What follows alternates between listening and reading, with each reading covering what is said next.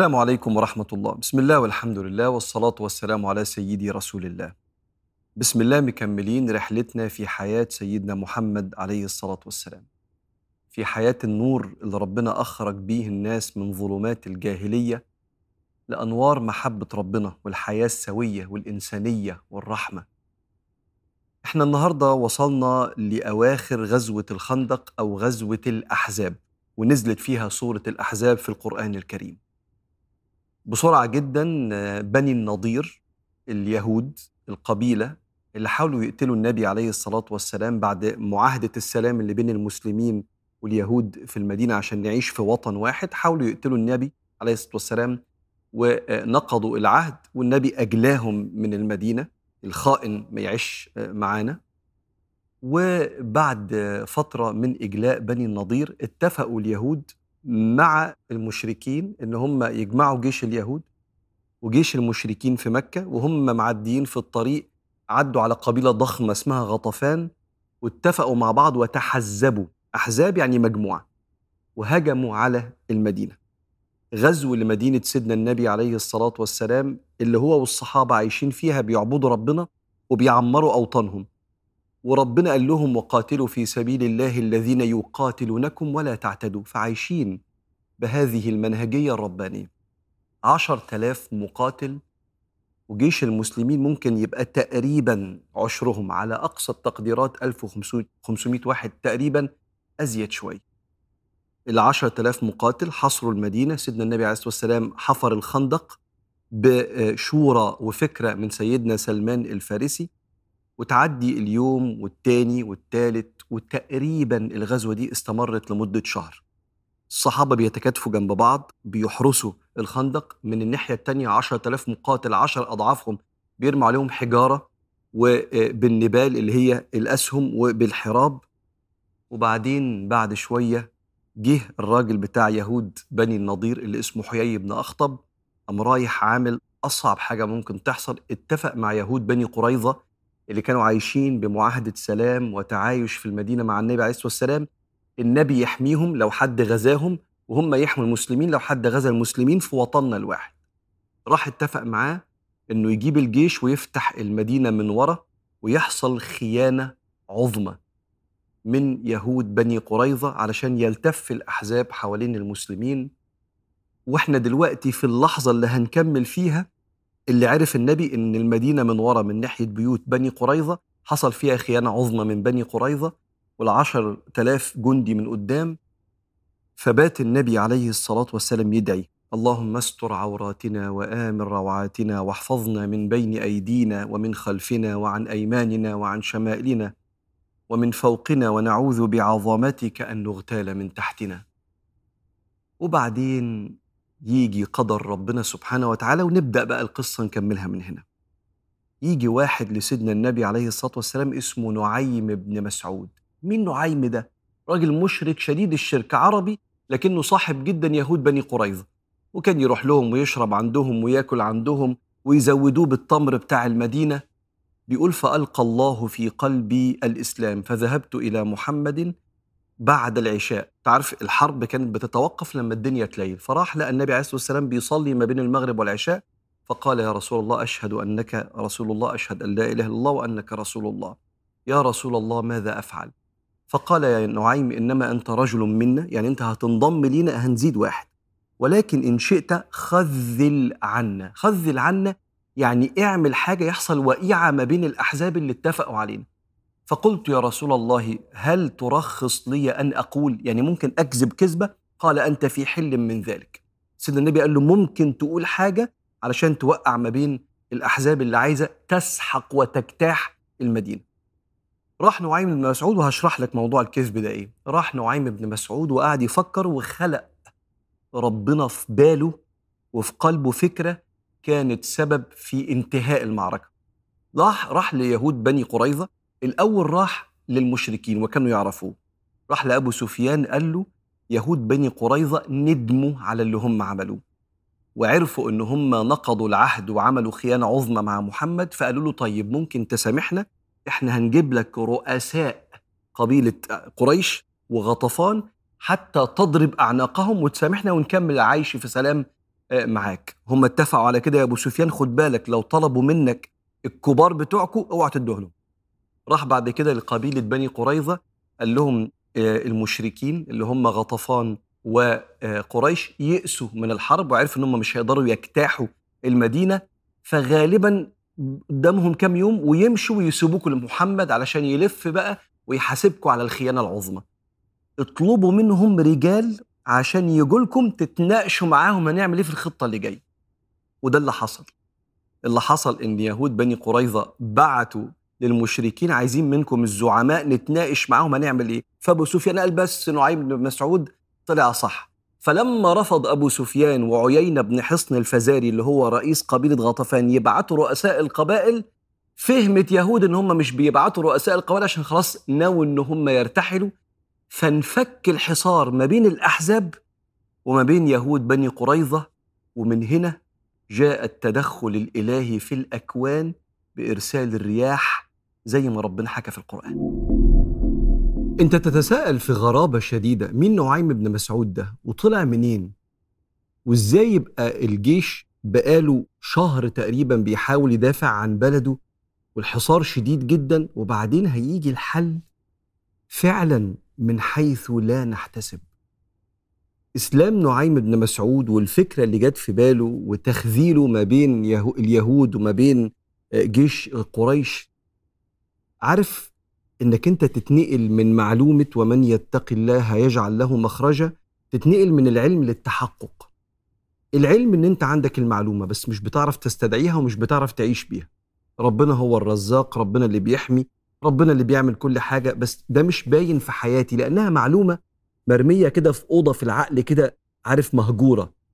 لكن إنك يحصل معاك موقف تستدعي المعلومة وتعيشها ومن يتق الله يجعل له مخرجا ويرزقه من حيث لا يحتسب. يعني إيه لا يحتسب؟ يعني ما كانتش في حسبانه ولا في خطته ولا في تصوراته ولا خطرت على باله. فالنهاردة لما يجي نعيم بن مسعود ويسلم بين إيد النبي مين اللي هداه ومين اللي جابه؟ ومين اللي خلق الفكرة الالماس دي؟ وفعلا فرق ما بين الخيانة اللي حصلت ما بين يهود بني قريظة وما بين جيش المشركين وكسرت الحرب بدأت طبعا بدعاء سيدنا رسول الله عليه الصلاة والسلام وباستبسال الجنود في الدفاع عن أوطانهم ووقوفهم ورا الخندق. ويجي الفتح من حاجة بسيطة جدا والنصر من حاجة بسيطة جدا. على فكرة ده في حياتك. فأنت لو سألت الناس أنت اشتغلت إزاي هتلاقيه عمال يخبط على الأبواب يخبط على الأبواب وبعدين شاف واحد بالصدفة في الشارع كان صاحبه ولا جاره وقال له اشتغل بعدها بشهر ولا بعدها بأسبوع. إيه اللي حصل؟ ده مش كل الشركات ده حاجة تانية خالص. آه أنت بذلت كل المجهود فجاء من حيث لا يحتسب بعت لك ربنا. أحب أسأل قوي أصحابنا المتجوزين أنتوا اتعرفتوا على بعض إزاي؟ فيقول واحد من حبايبنا ركنت العربية قصاد المسجد بالصدفة كده وأنا ماشي في الطريق رايح مشوار أصلي المغرب طلعت لقيت واحدة كانت معانا مش عارف في المدرسة من عشرين سنة كانت طالعة من عزا في نفس الوقت ومن ساعتها اتجوزوا. قصه بقى فيها طبعا تفاصيل كتير بس اللقاء الأول كان من قدر الله من حيث لا يحتسب الإنسان. فاطمن في مهيمن مدبر مسيطر على هذه الأكوان.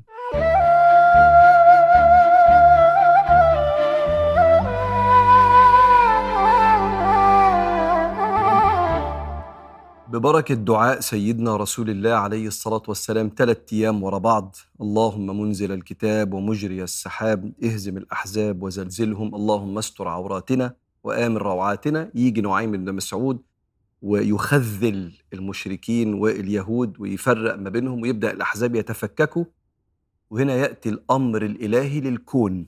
زي ما ربنا أمر البحر زمان إنه يحفظ سيدنا موسى وهو في أمواج البحر لغاية ما يوصل لبيت فرعون. وامر السماء إنها تمطر والأرض تتفجر بالعيون وقت دعاء سيدنا آه، نوح وقت الفيضان. الكون كله تحت هيمنة الملك. أمر ربنا ريح شديدة شديدة البرودة شديدة السرعة إن هي تبقى في معسكر المشركين على بعد أربعة خمسة متر من المسلمين. وتأتي الريح وربك يقول في القرآن يا أيها الذين آمنوا اذكروا نعمة الله عليكم إذ جاءتكم جنود فأرسلنا عليهم ريحا وجنودا لم تروها وكان الله بما تعملون بصيرا. ربنا سبحانه وتعالى معاك ما يسيبكش ابدا. ريح شديدة شديدة البرد تكفئ القدور اللي عايز ياكل حاجة ولا يشرب حاجة تطير تقطع الأوتاد اللي مثبتة الخيام وتغطي الرحال الشنط وحتى الدواب نفسها اللي قاعدة ومستريحة تغطيها بالرمال. وفي وسط الأيام اللي فيها الريح دي إذا برسول الله صلى الله عليه وسلم يبقى قاعد في وسط الأصحاب عدد كده يقال إنه كان 12 واحد فقال من يأتيني بخبر القوم وأضمن له العودة وأرجو أن يكون رفيقي في الجنة. الصحابة اللي حواليه محدش قام. من شدة الجوع وشدة الخوف وشدة البرد زي ما سيدنا حذيفة بن اليمان بيحكي. النبي بيقول يا جماعة مين يقوم؟ يخش في المعسكر بتاعهم وأنا بقول له هيرجع بضمن له. وإن شاء الله يبقى معايا في الجنة محدش قام. بقالهم شهر محاصرين هيموتوا من الجوع هيموتوا من البرد. طبعا عشرة آلاف مقاتل.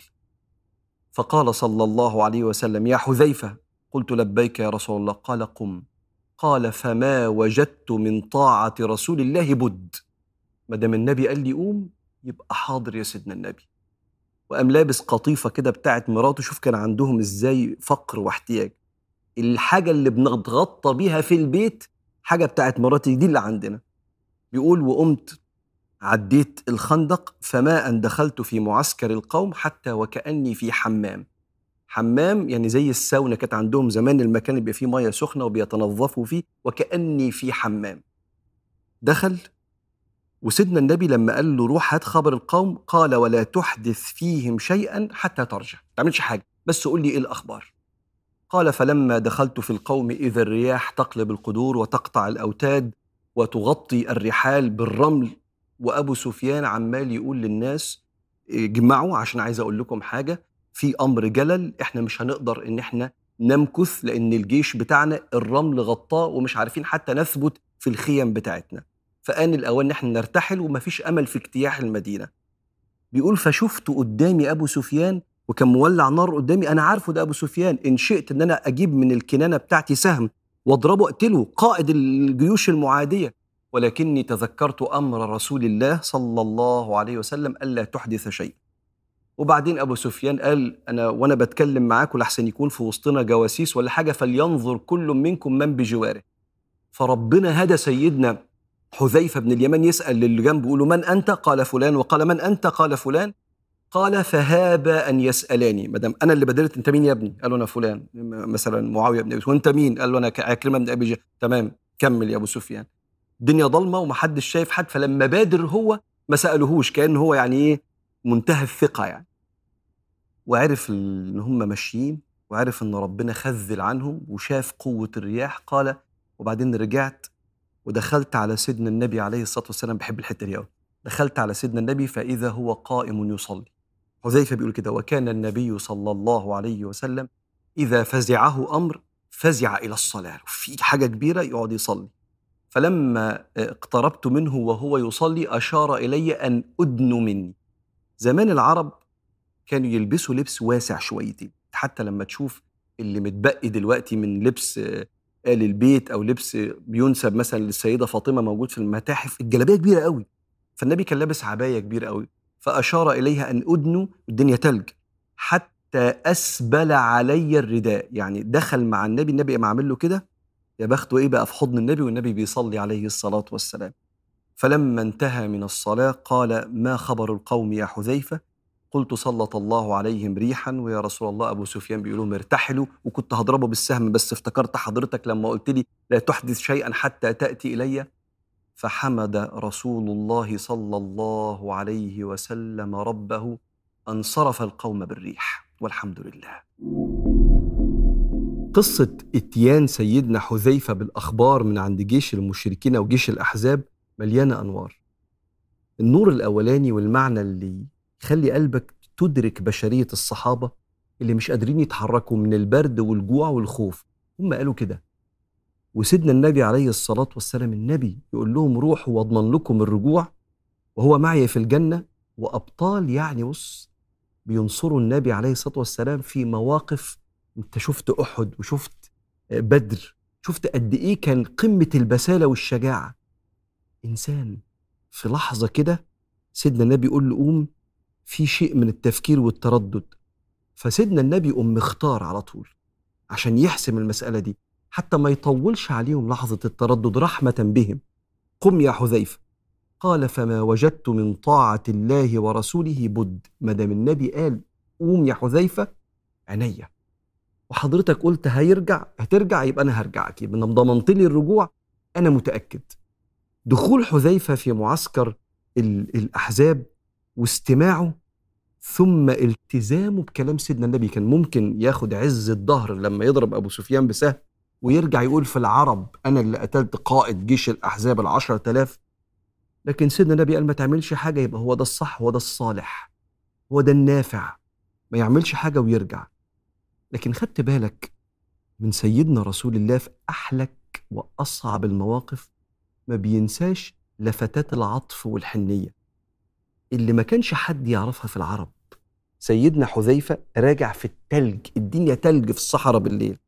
وسيدنا النبي عليه الصلاة والسلام بيصلي بالبرد الواسع بتاعه ياخد سيدنا حذيفة كده تحته دراعه صلى الله عليه وسلم ويغطيه بالبرد ويكمل صلاة ولما ينتهي إيه الأخبار طمني.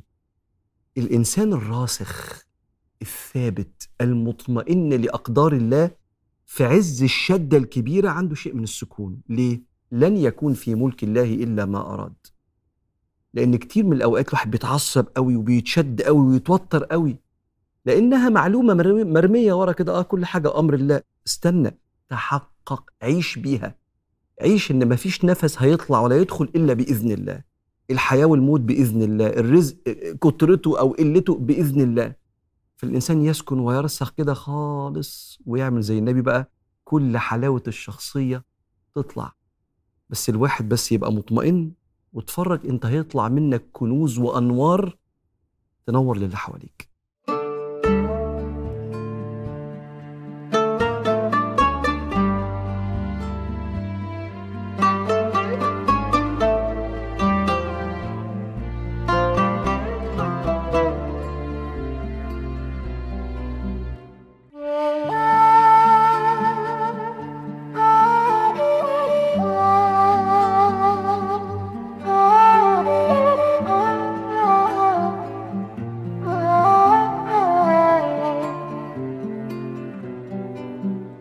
وانتهت غزوة الأحزاب بفضل ربنا سبحانه وتعالى اللي أرسل نعيم بن مسعود وألقى في قلبه الإسلام في وقت زي ده ثم الريح اللي طيرت كل متاع المشركين. وبعدين بعد انتهاء الغزوة حصل موقف جميل جدا فرح قلب النبي وهو قدوم سيدنا العباس بن عبد المطلب عم النبي مهاجرا من مكة للمدينة. وأنا في اعتقادي مع العلماء اللي بيقولوا إن سيدنا العباس كان مسلم لكن كان بيخفي إسلامه حماية لسيدنا النبي عليه الصلاة والسلام وحفاظا عليه وعشان يقول له إيه الأخبار اللي بتحصل. وده كان اختيار سيدنا العباس. ويقال إن هو أسلم من أيام غزوة بدر من سنين سنة اتنين. دخل النبي عليه الصلاة والسلام بعد العصر عشان يضع عن نفسه السلاح ويغتسل. فنزل سيدنا جبريل على باب المسجد. وأنتم حضراتكم عارفين إن بيت النبي كان جزء من المسجد. ودفن فيه وهو الموجود دلوقتي. وقال يا محمد أتضع السلاح؟ قال نعم. قال إنا معشر الملائكة لم نضع السلاح. اسبق على بني قريظة ونحن معك. اللي عملوا خيانة عظمى. اللي المفروض جيشهم جزء من جيش النبي وقت ما يكون في حرب على المدينة. انفصلوا عن جيش النبي وبقوا مع جيش الأعداء. فتروح لبني قريظة على طول. فقال صلى الله عليه وسلم لا يصلين أحدكم العصر إلا في بني قريظة. فالصحابة اتحركوا على طول. بعضهم صلى في الطريق لأن المغرب كان هيأذن ويا دوبك المسافة لو خدناها مشي ممكن المغرب يأذن علينا. وقالوا إن النبي ما يقصدش يعني إن نصلي هناك يقصد بس بسرعة يعني ما حدش يصلي عصر هنا اتحركوا. وبعضهم ما صلاش العصر إلا في بني قريظة امتثالا لأمر النبي بالنص. فبعضهم أخذ المقاصد والمعاني يعني مقصد النبي والمعنى نمشي بسرعة. وبعضهم خد الألفاظ والمباني يعني مبنى كلام النبي نص كلام النبي وألفاظه هنعمله مش هنصلي العصر اللي هناك. وافتكر المعنيين دول المقاصد والمعاني ولا الألفاظ والمباني عشان ده أحد أسباب الخلاف في بعض النصوص لما يطلع أمر خلافي فيبقى فيه أكتر من رأي.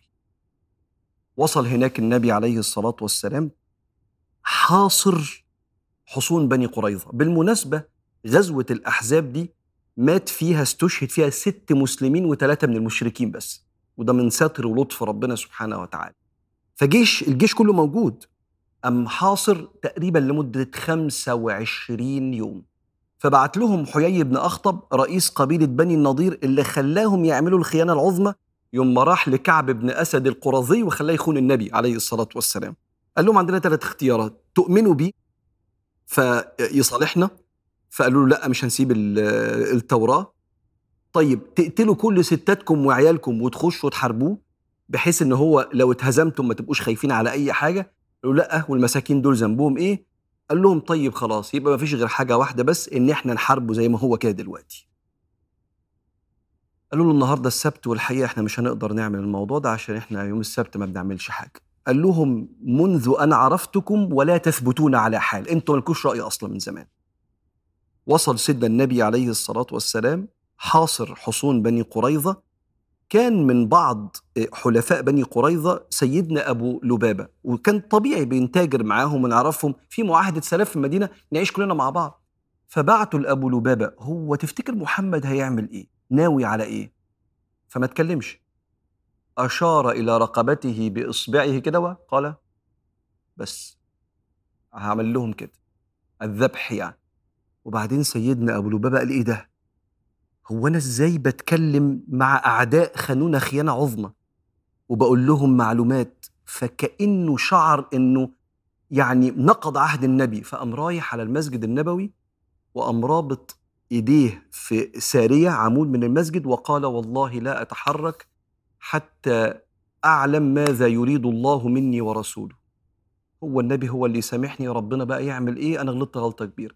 فكان النبي يعدي يقول هو ماله أبو لبابة فيحكوا له فيسكت النبي كده حتى يقضي الله فيه أمرا وفضل عشرين يوم رابط إيديه كده حتى نزل القرآن وآخرون اعترفوا بذنوبهم خلطوا عملا صالحا وآخر سيئا عسى الله أن يتوب عليهم. فالنبي بعد قال خلاص نزل فيه قرآن فكوه قال والله أبدا حتى يحلني رسول الله بيديه. وجه النبي فعلا وهو اللي فكه وبشره بتوبة ربنا سبحانه وتعالى. وقف سيدنا النبي عليه الصلاة والسلام ما استحملوش يهود بني قريظة الحصار الطويل ده فبعتوا لسيدنا النبي عليه الصلاة والسلام هننزل على حكمك تحب تعمل إيه؟ فقال لهم هل ترضون بحكم حليفكم؟ قبل الإسلام كان سيدنا سعد بن معاذ سيد الأوس أكبر حليف لبني قريظة إيه رأيكم في سعد بن معاذ؟ قالوا نعم هو ده اللي يقول بس هو ده فسيدنا النبي عليه الصلاة والسلام نده على سعد بن معاذ وكان بيطبب عند ستنا رفيدة من السهم اللي جه في دراعه في عرق كبير وفضل ينزف.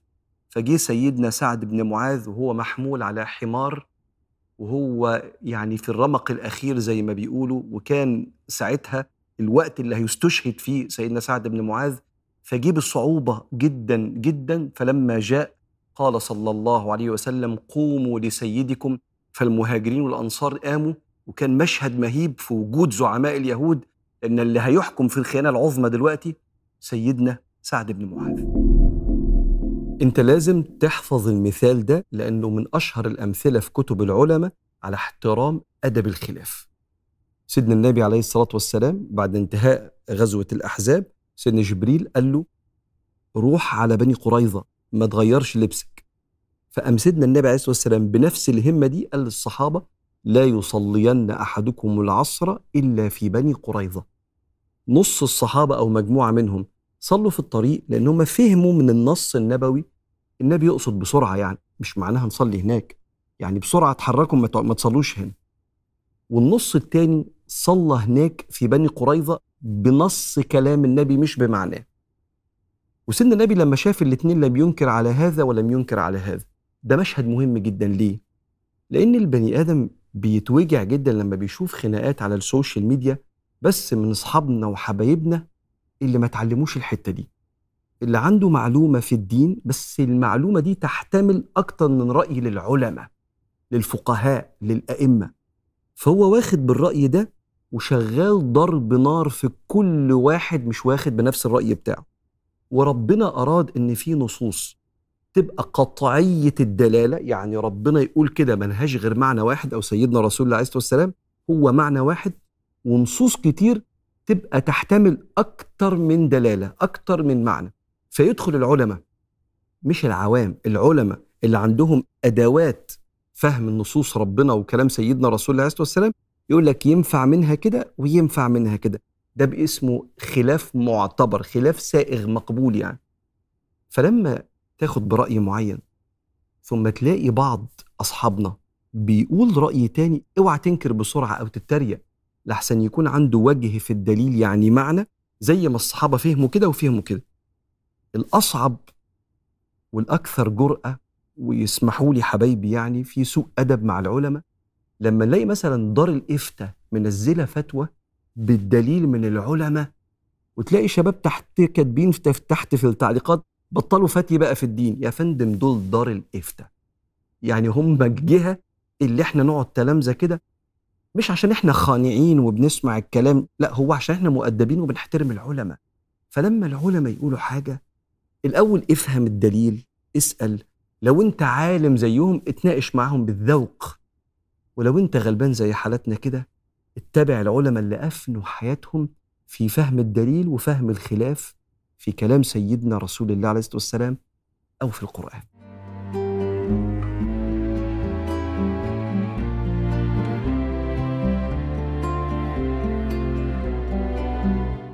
وصل سيدنا سعد بن معاذ وسيدنا النبي عليه الصلاة والسلام قال للصحابة قوموا لسيدكم فالمهاجرين والأنصار الجيش كله قام لسيدنا سعد بن معاذ سيد الأوس. وزعماء اليهود واقفين بيقولوا أيوه هو اللي يحكم فينا سعد بن معاذ رضينا به حكما. فبص سيدنا سعد بن معاذ كده ثم قال وهل إذا حكمت يسري حكمي عليكم؟ فقالوا نعم اليهود. قال وها هنا يشير إلى رسول الله بأعظام وحياء. يعني قال كده وحضرتك يعني؟ قال نعم. قال آن لسعد ألا تأخذه في الله لومة لائم أحكم أن تقتل مقاتلتهم وتؤخذ أموالهم. فقال صلى الله عليه وآله وسلم حكمت بحكم الملك. ودي من اللقطات اللي في سيرة النبي اللي الناس بتقف عليها. عدد جنود اليهود في بني قريظة يقال إن هم كانوا من 400 ل 700 الحكم كان قتل المقاتلين دول. فالناس تقول بس دي حاجة دموية جدا. عايزك تعمل حاجتين في الموضوع ده. الحاجة الأولانية التصور ثم الثقافة. التصور هو فهم اللي حصل. اللي حصل إن دول جزء من جيش المسلمين حتى وهم يهود جزء من جيش المدينة اللي جه عليها أحزاب عشان يجتاحوا يغزوا المدينة. فالمعاهدة اللي مكتوبة إن كلنا لو حد هاجم اليهود إحنا كمسلمين معاهم لو حد هاجم المسلمين اليهود معانا فإحنا جيش واحد. ففي فصيل من الجيش جوه الحرب حتى مش في وقت سلام مثلا دي تبقى مصيبة كمان. جوه الحرب ساب الجيش وراح للجيش المعادي عن طريق إن هو مده بالجنود وفتح كمان جنوب المدينة لدخول الأحزاب. فأنت لازم تبقى فاهم متخيل كده لو الأحزاب كانوا دخلوا؟ عدد المسلمين وقتها تقريبا 3000 اباده لكل الناس اللي في المدينة بسبب خيانة اليهود. وإحنا أصلا عددنا عشر الجيش ده. فإحنا يا دوبك كل واحد بيقاتل خمسة ستة ويا دوبك قادرين نسد في مدخل المدينة اللي إحنا عاملين فيه الخندق ومطمنين لحلفائنا ورا. فدي أول حاجة في التصور. الحاجة التانية المهمة جدا إنك تقرأ في قوانين الدول هو الخيانات العظمى اللي بتحصل في حاجة زي كده إيه القوانين اللي بتطبق؟ سواء اللي خان من الجيش الخيانة العظمى وانضم للعدو كان واحد أو اتنين أو مئة ألف. كيف يعاقبون بعد ما بيحصل ما بتنتهي الحروب؟ فلازم تبقى فاهم الرؤية دي لأن ناس كتير تقول هو إزاي النبي عمل كده عليه الصلاة والسلام؟ فأنا شرحت لك الوضع. وبعد ما سيدنا سعد ابن معاذ آه، حكم الحكم ده رجع عشان يطبب وتقريبا تقريبا عاش شهر بعدها. ولما عاش شهر بعدها فضل الجرح ينفجر وينزف ومات سيدنا سعد بن معاذ شهيد. ولما مات قال صلى الله عليه وسلم مات سعد اهتز لقدوم روحه عرش الرحمن. اهتز فرحا. سعد بن معاذ أسلم تقريبا تقريبا كده من حوالي تقريبا ست سنين. ست سنين من الإسلام يهتز لقدوم روحه عرش الرحمن. وسيدنا النبي ماشي في جنازة سعد وجدوه كده كأنه بيعمل كده وهو ماشي كأن في زحمة بس هو مفيش زحمة. فقالوا له يا سيدنا النبي حضرتك بتعمل كده ليه؟ قال نزل لجنازة سعد سبعون ألف ملك يشيعونها يمشوا في ركاب الجنازة. ما نزلوا للأرض قبل ذلك من عظمة قيمة ومقام سعد عند ربنا. ولما سيدنا النبي في يوم من الأيام جات له هدية عباية ظل الصحابة يتعجبون من نعومتها ومن شياكتها ومن فخامتها ويلمسوها كده فقال النبي عليه الصلاة والسلام أتعجبون من هذا البرد؟ والله لمناديل سعد في الجنة أعظم وخير منها. وبالمناسبة سيدنا سعد ورد في حديث ضعيف مهم إن أنا أشاركك فيه وإحنا بنختم كده إيه غزوة الأحزاب وغزوة الخندق. سيدنا النبي عليه الصلاة والسلام نسب ليه حديث للقبر ضمة لو نجا منها أحد لنجا سعد بن معاذ. العلماء بيضعفوا الحديث ده إن أي حد ينزل في القبر لازم يضمه القبر ولو كان حد نجا منها كان نجا منها اللي ربنا اهتز عرشه ليه. لا يا جماعة الحديث ده لا يصح عند العلماء. وليه ربنا يضمك في القبر أو الأرض تزنق عليك فتبقى خايف أو تتألم وأنت إنسان صالح؟ ليه ربنا يعذبك؟ ما يفعل الله بعذابكم إن شكرتم وآمنتم. آية ربنا في القرآن. فبالمناسبة سيدنا سعد بن معاذ يعني دول شهداء. شهداء دول يعني أول دفع الدم خرجت منه غفر ليه كل ذنوبه ودخل في أعلى مقام مع النبي في الجنة عليه الصلاة والسلام. وانتهت غزوة الأحزاب بستر الله على المؤمنين وبخيانة عظمى من بني قريظة. ومكمل سيدنا النبي عليه الصلاة والسلام في دعوته. وفي فتح قلوب الخلق للرحمة ونشر نور ربنا سبحانه وتعالى بلا اعتداء وبلا إرغام حد على حاجة وبشيء من المحبة والحنية اللي العرب ما تعودوش عليها قبل كده من أي حد في الدنيا لكن فعلا كان نور أخرج الناس من الظلمات إلى النور. أنا عارف إن كل إنسان عنده حس إنساني كده بيتخض من حادثة بني قريظة. وحكم سيدنا سعد بن معاذ بقتل الجنود آه، بتوعهم اللي شاركوا في هذه الخيانة العظمى. وبالمناسبة مش كلهم اتقتلوا كان في واحد فيهم اسمه عمرو اسمه عمرو بن سعدي وسيدنا رسول الله ما قتلوش لأنه لم يشارك في اللي حصل ده بل وأعلن إسلامه بعدها. وعايز أقول لك على حاجة في الموضوع ده. الجيش اللي كان بيدافع عن المدينة وقتها كان جيش المسلمين وجيش المشركين من أهل المدينة وجيش اليهود كل قبائل المدينة اللي كان فيها مسلمين ومشركين ويهود. وده بتنفيذ المعاهدة اللي النبي عملها. له لو النبي كان عايز يبيد اليهود من أول ما دخل المدينة كان عمل كده من خمس سنين بقوة المسلمين أول ما وصل لكنه أحب السلام والتعايش. وبالتالي إحنا جيش واحد. عايزك تقرأ في كل معاهدات السلام وكل قوانين الدول والحروب. لو في كتيبة من جيش جوه الحرب انفصلت وانضمت لكتيبة لكتائب العدو وحاربت مع العدو ضد جيش بلدها. لو الحرب خلصت والكتيبة دي رجعت السلام عليكم إحنا راجعين بيوتنا بيتعمل فيهم إيه؟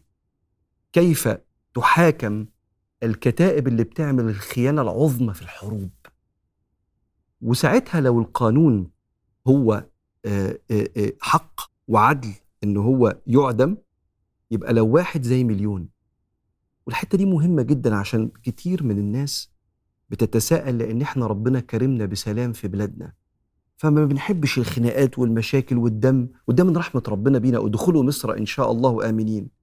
بس الحروب اللي كان ممكن يحصل فيها إبادة لآلاف الناس في المدينة العزل بسبب خيانة بني قريظة لو كان السيناريو مشي كده والأحزاب أبادوا المسلمين أنت كنت هتتوجع ألف مرة أكتر. عشان كده لازم تفهم أنه كان جزء من جيش المدينة اللي خان مش النبي أباد يهود بني قريظة. لما تفهم بالوضوح ده يسكن قلبك وتطمئن لعدل ربنا. لما تقرأ في كتب التاريخ هتلاقي عدد شهداء المسلمين في الحروب كلها في حياة النبي 262 شهيد. وعدد قتلى المشركين في كل غزوات وحياة النبي والحروب تقريبا 1025 فبكلمك على سنين طويلة من الاعتداء والدفاع والعدد كان قليل جدا بالنسبة لحجم الحروب وحجم الجيوش إن سيدنا النبي كان دايما بيحب يحافظ على الأرواح وأنت ماشي معايا في السيرة هتشوف ده واضح جدا. مش بكلمك على الحرب العالمية اللي كان عدد جنودها 15 مليون بس القتلى وصلوا 60 مليون. سبب الإبادات الرهيبة لشعوب ومدن كاملة ما كانتش بتحارب. فعايزك تطمئن جدا جدا للرغبة الكبرى لرسول الله عليه الصلاة والسلام في حقن الدماء ونشر السلام وكانت أكبر آية بتحركنا لا إكراه في الدين. بس في نفس الوقت قاتلوا في سبيل الله الذين يقاتلونكم ولا تعتدوا. إن الله لا يحب المعتدين. لقد كان لكم في رسول الله أسوة حسنة لمن كان يرجو الله واليوم الآخر. لمن كان يرجو الله واليوم الآخر وذكر الله كثيرا. ولما رأى المؤمنون الأحزاب قالوا هذا ما وعدنا الله ورسوله وصدق الله ورسوله وما زادهم الا ايمانا وتسليما من المؤمنين رجال من المؤمنين رجال صدقوا ما عاهدوا الله عليه فمنهم من قضى نحبه ومنهم من ينتظر وما بدلوا تبديلا ليجزي الله الصادقين بصدقهم ويعذب المنافقين ان شاء أو يتوب عليهم ان الله كان غفورا رحيما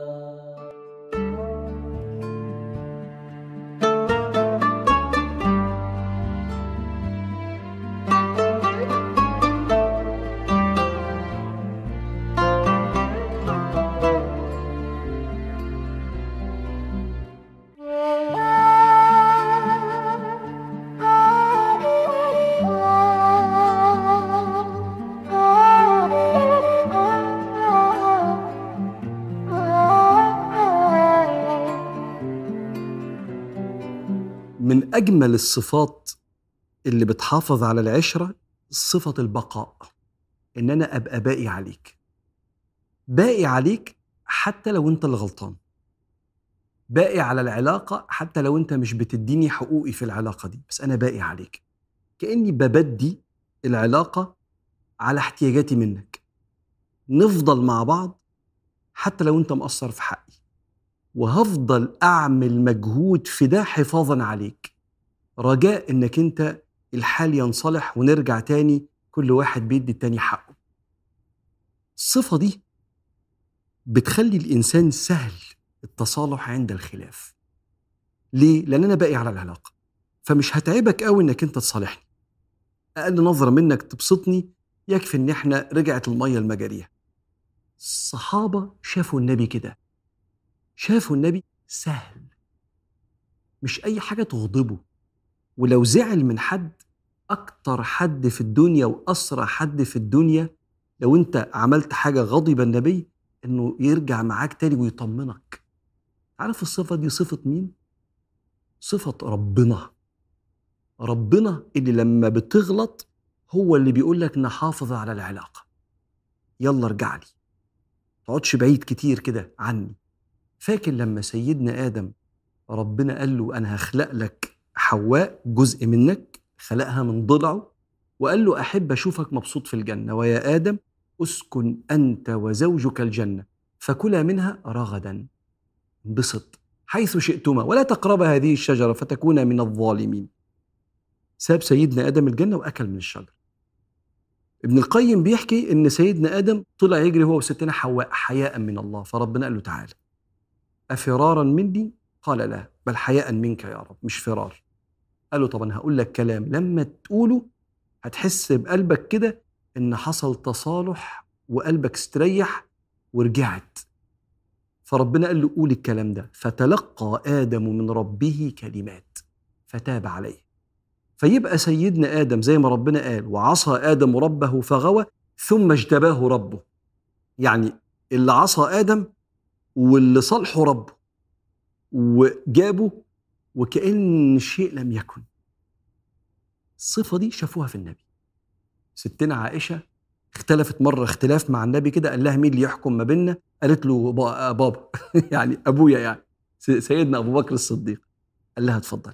نروح لأبو بكر الصديق. فالنبي هيتكلم ولا تتكلمي أنت يا عائشة؟ قالت له تكلم ولا تقل إلا حقا. فقام سيدنا أبو بكر الصديق قايم علشان يعاقبها على الكلمة دي. فاللي حجز بينه وبين بنته سيدنا النبي عليه الصلاة والسلام. منعه إن هو يعني يعاقبها على الكلمة دي. وبعدين بعد ما خرجوا قال لها انظري كيف منعته منك. شفتي بقى أنا حميتك إزاي؟ هو كان يقوم ممكن كان يأذيكي وأنا اللي حميتك منه. شوف لطف النبي وهي قالت له كلمة قل ولا تقل إلا حقا. فسيدنا أبو بكر قال لها وهل يقول رسول الله إلا حقا وقام النبي هو اللي حماه فبعدين عدى سيدنا أبو بكر الصديق لقاهم مصطلحين فقال أدخلوني في سلمكما كما أدخلتموني في حربكما. فقال النبي قد فعلنا قد فعلنا تعالى يلا صالحنا يعني. جمال النبي عليه الصلاة والسلام والبساطة عند الاختلاف. راجل جه للنبي عليه الصلاة والسلام فطلب منه عطاء فالنبي اداله عطاء كرم من النبي فقال هل وفينا يا أعرابي؟ قال ما وفيت ولا أجزلت. يا نهار أبيض الصحابة اتغاظوا جدا. يا ابني أنت الطول إن النبي يديك حاجة؟ لا ما اديتنيش حقي وما وفيتش. فبعدين قال لهم سيبوه. وقعد يعطيه لغاية ما رضي. فقال هل رضيت؟ قال نعم أحسنت. فجزاك الله من أهل وعشيرة خيرا. فقال هلا أخبرت أصحابي فقد وجدوا على أنفسهم منك. سمعوك بتقولي لي أنت ما كفتش وما وفيتش؟ فزعلوا. قول لهم. فطلع بيه قدام الصحابة وقال له, وقال له هلا وفيتك؟ قال نعم جزاك الله من أهل وعشيرة خيرا.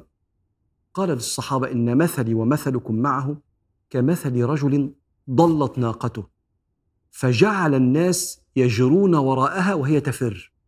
عايزين يجيبوها؟ فبتجري أكتر. فقال خلوا بيني وبينها. ثم أخذ لها من قمام الأرض حاجة كده يأكلها. ثم ناداها حتى أتت. فوضع عليها الخطام يعني جت فربطها وكله تمام. ولو كنت خليت بينه وبينكم لقتلتوه أسيبكم يعني وأنتم متضايقين منه يعني؟ لا سيبوهولي.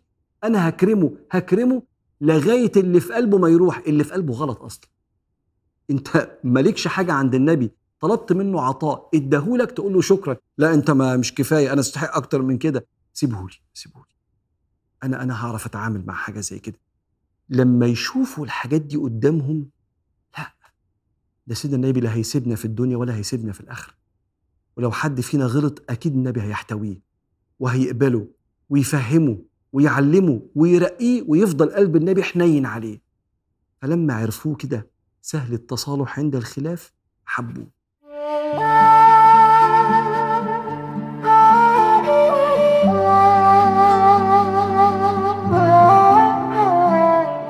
من أهم الخطوات اللي بياخدها البني آدم في حياته راجل كان أو ست هو الجواز. وبيحتاج فيه توفيق ربنا وتيسير ربنا ورزق ربنا وإرشاد ربنا سبحانه وتعالى لحسن الاختيار. عشان كده في سبع آداب نبوية وسنن ساعات بننساها وإحنا مقبلين على خطوة زي خطوة الجواز. اعمل الخطوات دي لو بتعملها بفكرك بيها إنك أنت تعملها بنية اتباع النبي عليه الصلاة والسلام.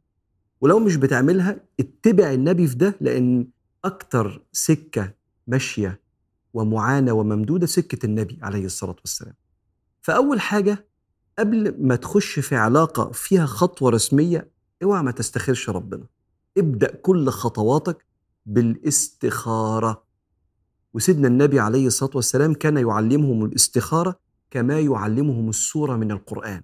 يعني الموضوع مهم جدا.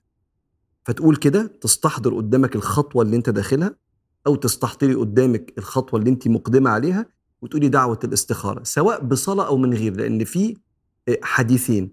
حديث ورد إن بتصلي ركعتين دون الفريضة ركعتين سنة وفي حديث من غير ركعتين بتقول الدعاء بس في كل واحد وظروفه تقول كده اللهم إني أستخيرك بعلمك وأستقدرك بقدرتك وأسألك من فضلك العظيم فإنك تقدر ولا أقدر. وتعلم ولا أعلم وأنت علام الغيوب.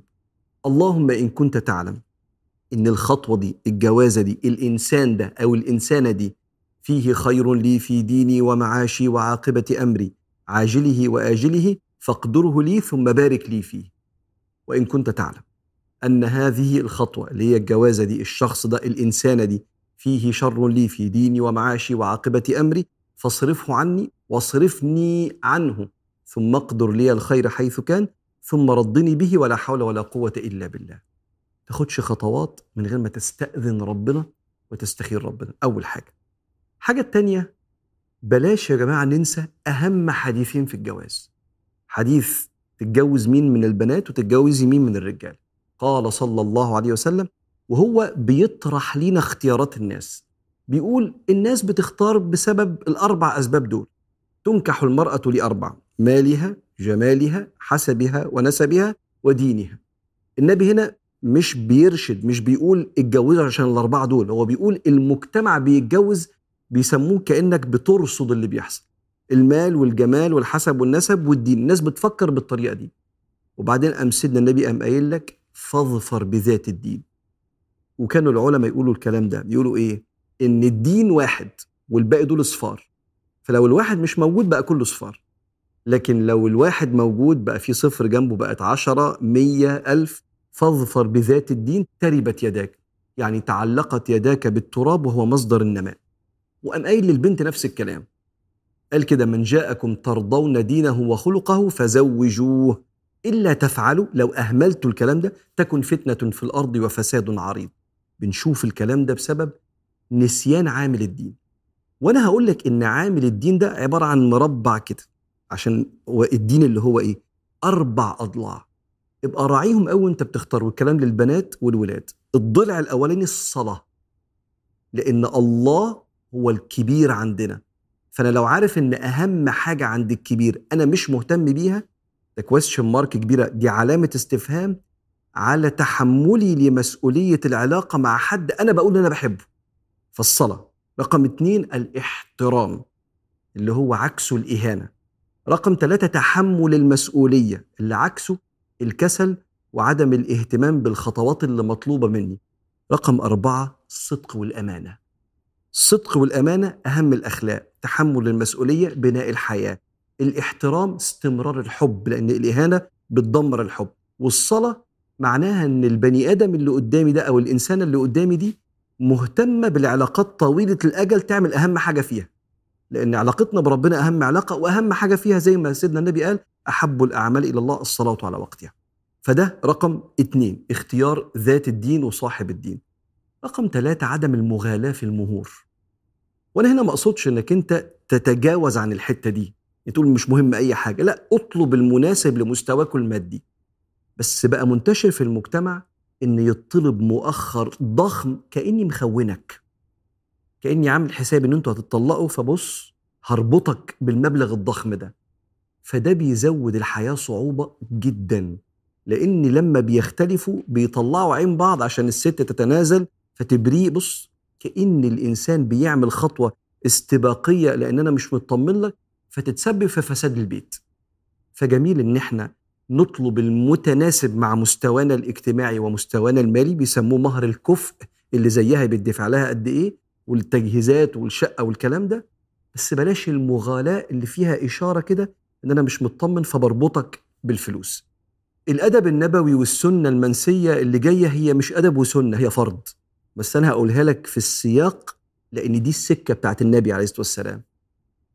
إن لسه ما اتجوزتوش فما ينفعش الخلوة والتلامس ولو تسمحوا لي في الكلام الصور اللي فيها أحضان.